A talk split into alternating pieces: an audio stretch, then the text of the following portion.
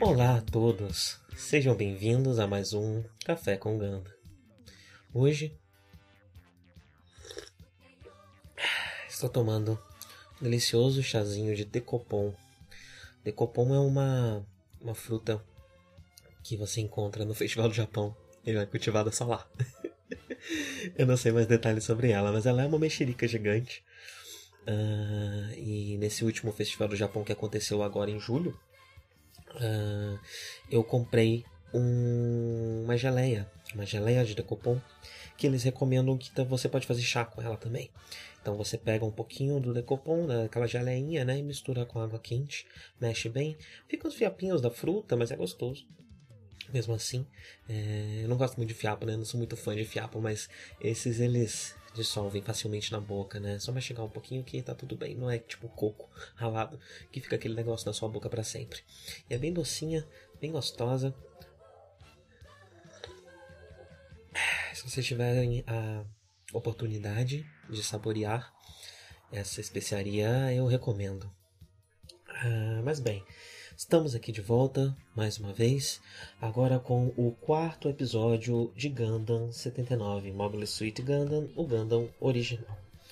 Ah, no episódio anterior, o, os nossa tripulação da White Base, né, que estava fugindo de Side 7, ah, avistou Luna 2, ah, um asteroide, onde que tem uma base da, militar da, da Terra, e para lá começou a se direcionar né, para buscar refúgio. Uh, mas no caminho houve a oportunidade de atacar uh, as, as, tropas de Zeon que estavam perseguindo a White Base, eles decidiram fazer isso. É, enfim, depois desse combate eles continuam, continuaram seguindo para Luna 2. Uh, e nesse episódio, esse episódio começa com eles chegando até Luna 2, né? É, mas nada é muito fácil em Gundam, né? E quando eles chegam em Luna 2, eles descobrem que não há lugar, não há espaço para civis uh, na, na base. É, não há como acomodá-los. Então a White Base estava carregando 100 civis, né? cerca de, de uma centena de civis que estavam vindo de, de Side 3 com eles, Side 7, desculpa. Uh, e, e esses civis tiveram que ser uh, levados à Terra. Eles foram colocados numa nave e levados em segurança à Terra. Então agora a White Base não tem mais uma população civil. Uh, e no começo do episódio a gente já. Quer dizer, as crianças vão ficar lá, a gente já sabe disso. Mas outra coisa que acontece em Sede 2 é que uh, toda a tripulação de, de da White Base uh, vai, vai ter que enfrentar uma corte marcial. Porque eles tomaram Gundam é, e a White Base. É, e é uma tripulação formada primariamente de civis e de cadetes. Essa é uma coisa que eu devo ter dito errado no, no primeiro episódio, né? Eu falei que o, que, o, que o Bright já estava em uma posição maior ali de comando ou algo assim. Eu tenho essa vaga lembrança. E se eu não falei, era a impressão que eu tinha, porque como eu já assisti a série, já conheço o personagem, é essa é uma posição que ele vai assumir, então ela ficou muito forte, muito marcada na minha cabeça. Mas não, o Bright ele é um cadete e todo mundo que está nessa, nessa nave são cadetes, são, são, são soldados de baixíssimo posto. É, e imagino que isso deve incluir a Sailor também, né, e a Mirai.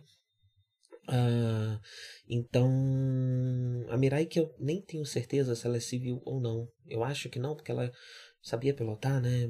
Porque ela saberia, mas pode ser que ela fosse civil também, eu não tenho muita certeza sobre isso. É, então eles teriam que enfrentar, eles foram presos para enfrentar uma corte marcial uh, por essa tomada de, de não apenas material militar, como material militar de, de extremo sigilo, né? material militar secreto. Uh, então eles vão presos. Ao longo do episódio a gente tem o, o Amuro explicando um pouco mais a questão do, do, do Gundam, né? Por que, que, o Gundam é tão especial. E eu acho, eu acho muito especial o motivo pelo qual ele é mais forte, mais poderoso do que os outros Mobile Suits que a gente tinha até então. Ah, que é a inteligência artificial de, de, de, de alto aprendizado, né? Self-Learning AI, ah, que o Gundam tem. É, eu acho isso muito legal e isso muito interessante. Uh, em resumo, né, ele, o Gundam tem um computador, uma inteligência artificial que é capaz de aprender. Então, a cada batalha, o Gundam fica mais forte, mais poderoso, uh, porque ele aprende a lutar melhor uh, e a se sincronizar melhor com o seu, uh, seu piloto. E eu acho isso muito interessante porque é um conceito muito contemporâneo para a gente hoje em dia. Né? A gente está começando a ter self-learning AIs uh, e elas estão começando a ser aplicadas em diversas coisas e normalmente a, a, isso acaba levando o, a série Gundam dá um, dá um quê de, de hard sci-fi, de certa forma, né? Um, um pouco de mais de hard sci-fi para a série já que ela se baseia em uma tecnologia que já, é discutida há décadas, né? É, e que está mudando a, a, a, o nosso presente, é, mas discutir isso lá no passado, né? Há quase 40 anos atrás, eu acho. É, é tem que fazer as contas. é, mas sim, quase 40 anos atrás.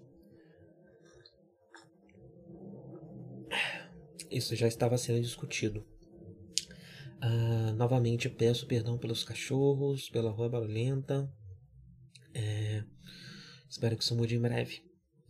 Uh, bem.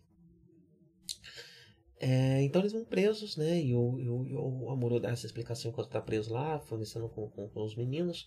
É, e a nave é atacada. A nave onde a base onde eles estão é atacada é, pelo pelo pelo pelo Char pelas tropas do Shah uh, com o intuito de uh, roubar a White Base e o. É... Então eles cortam a energia da nave e é muito interessante que é uma nave com uma péssima segurança. Né? O Bright estava lá socando a porta para ver se ela abria e era só empurrar, porque aparentemente quando falta luz,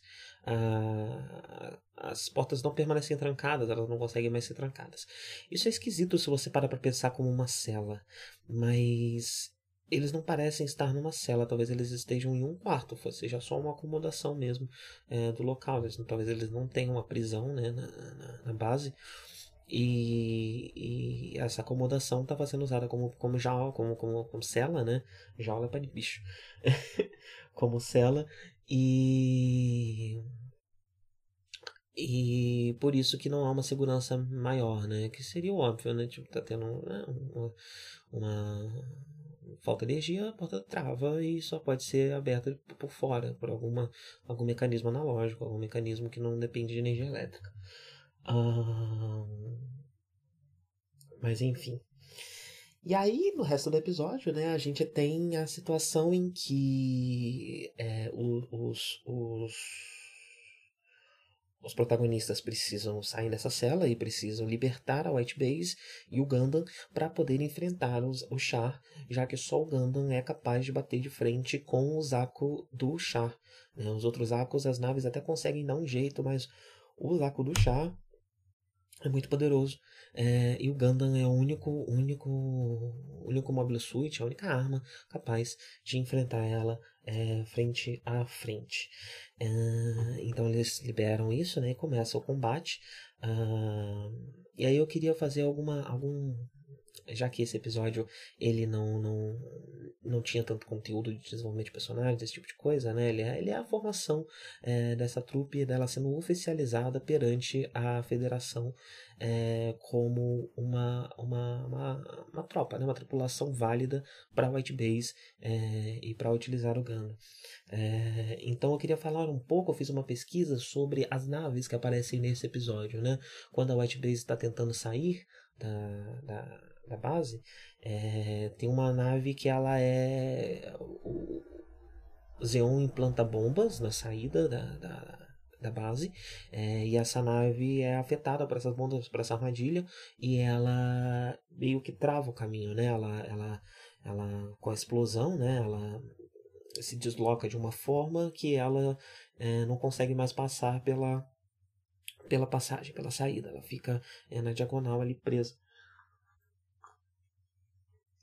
E essa nave que acontece isso, ela se chama Magellan. Ela é da classe Magellan, esse não é o nome dela, é, esse é o nome da classe dela, não sei se ela tem nome. Uh, eu dei uma pesquisada sobre o assunto, né? Uh, algumas coisas vão ser impressões minhas, outras vão ser coisas que eu li na, na, na internet. A primeira grande impressão minha é que o universo de Gundam, antes dessa, dessa guerra de 79, que é conhecida como a Guerra de um Ano,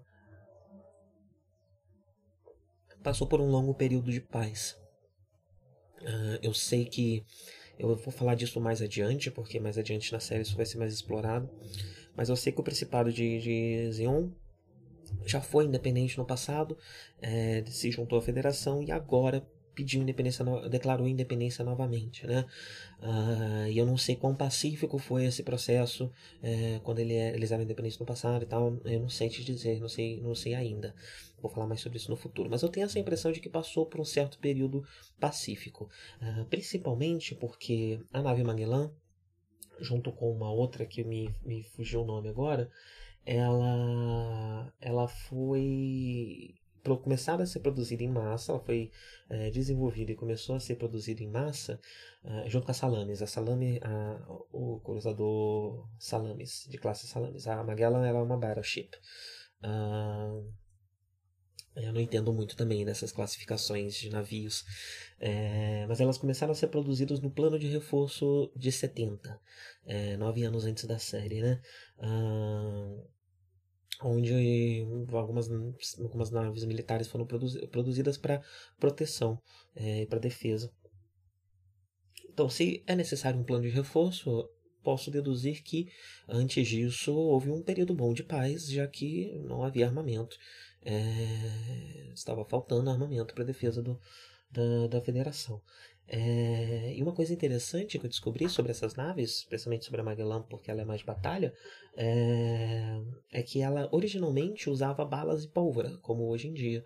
Uh, e que só um pouco antes da, da, da Guerra de um Ano que foi, ela foi adaptada para usar é, canhões a laser, que parece ser uma tecnologia muito nova, né? E que é inclusive uma, um diferencial do Gundam, né? Ele usa um beam cannon, ele usa as espadas de, de, de, de, de laser também.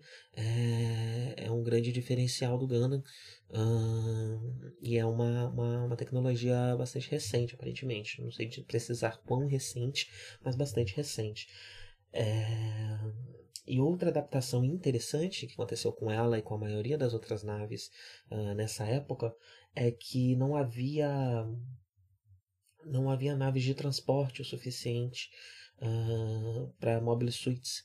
Então algumas outras naves precisaram, precisaram começar a ser adaptadas para carregar mobile suites. E aí normalmente os mobile suites são só amarrados ao lado de fora da nave, o que é bem ruim na verdade, né?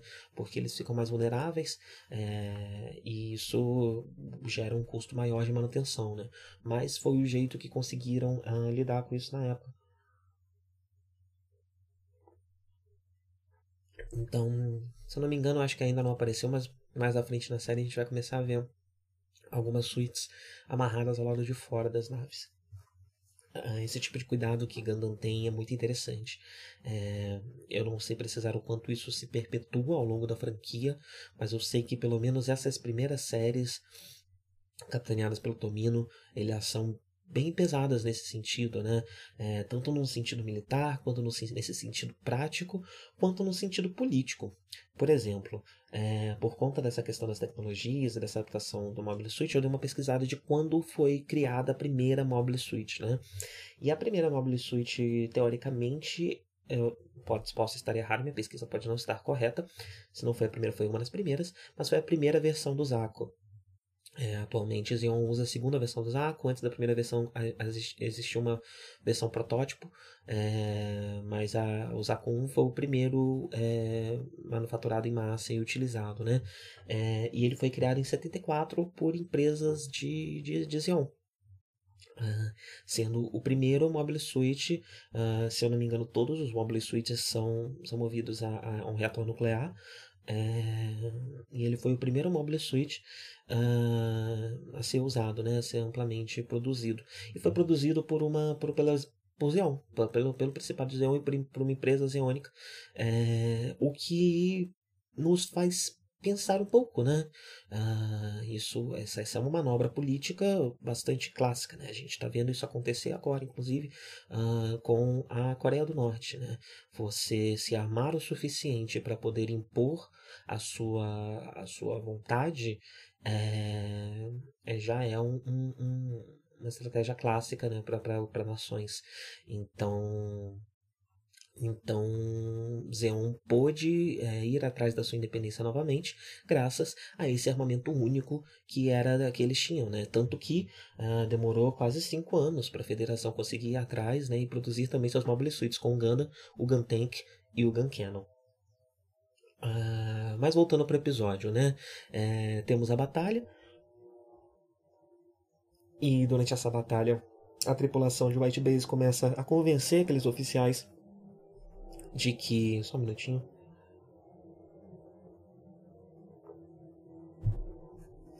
De que eles podem lutar e conseguem lutar. Uh, e com a vitória na batalha, né, isso é reforçado pelo capitão.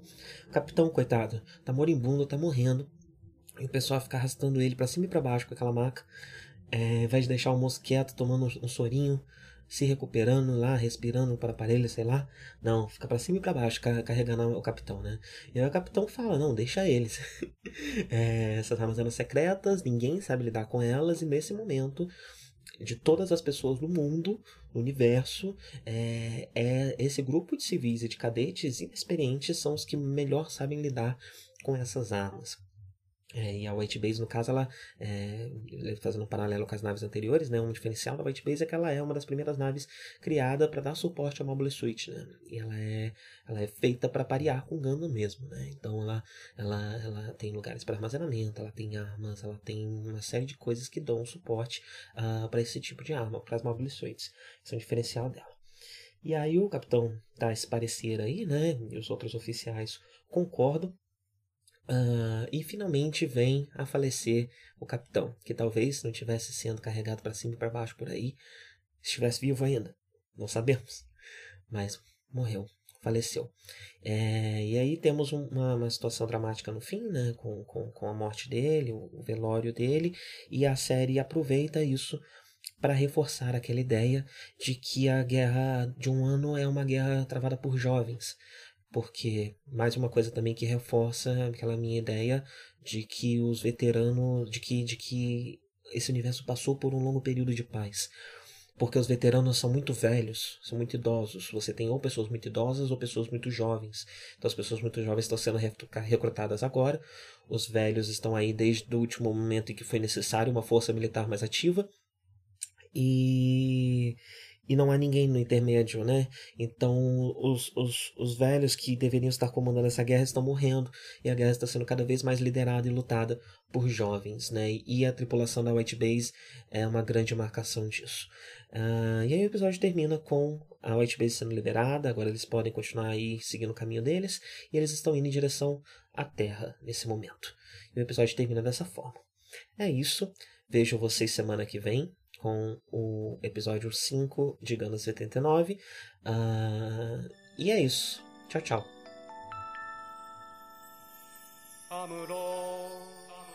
振り向かないで宇宙の彼方に輝く星はアムロお前の生まれたふるさとだ 覚えているかい？少年の日のことを暖かいぬくもりの中で目覚めた朝をアムロ振り向くなアムロ男は涙を見せぬもの見せぬものただ明日へと明日へと永遠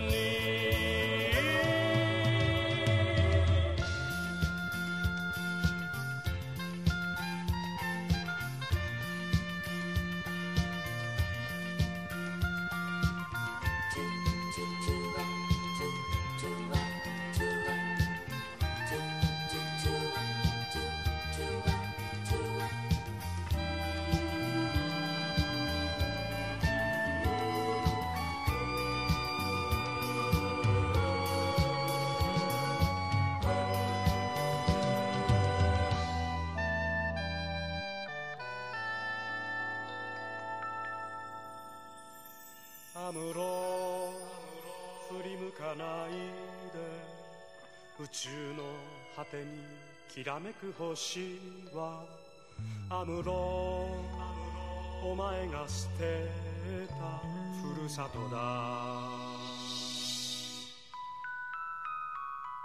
忘れはしない少年の日の誓いを青春をかけ守り抜けこの幸せを。アムロ振り向くなアムロ。男は寂しさ隠すもの隠すものただ明日へと明日へと永遠に。覚えているかい？少年の日のことを暖かいぬくもりの中で目覚めた朝をアムロ振り向くなアムロ。男は涙を見せぬもの見せぬものただ明日へと明日へと永遠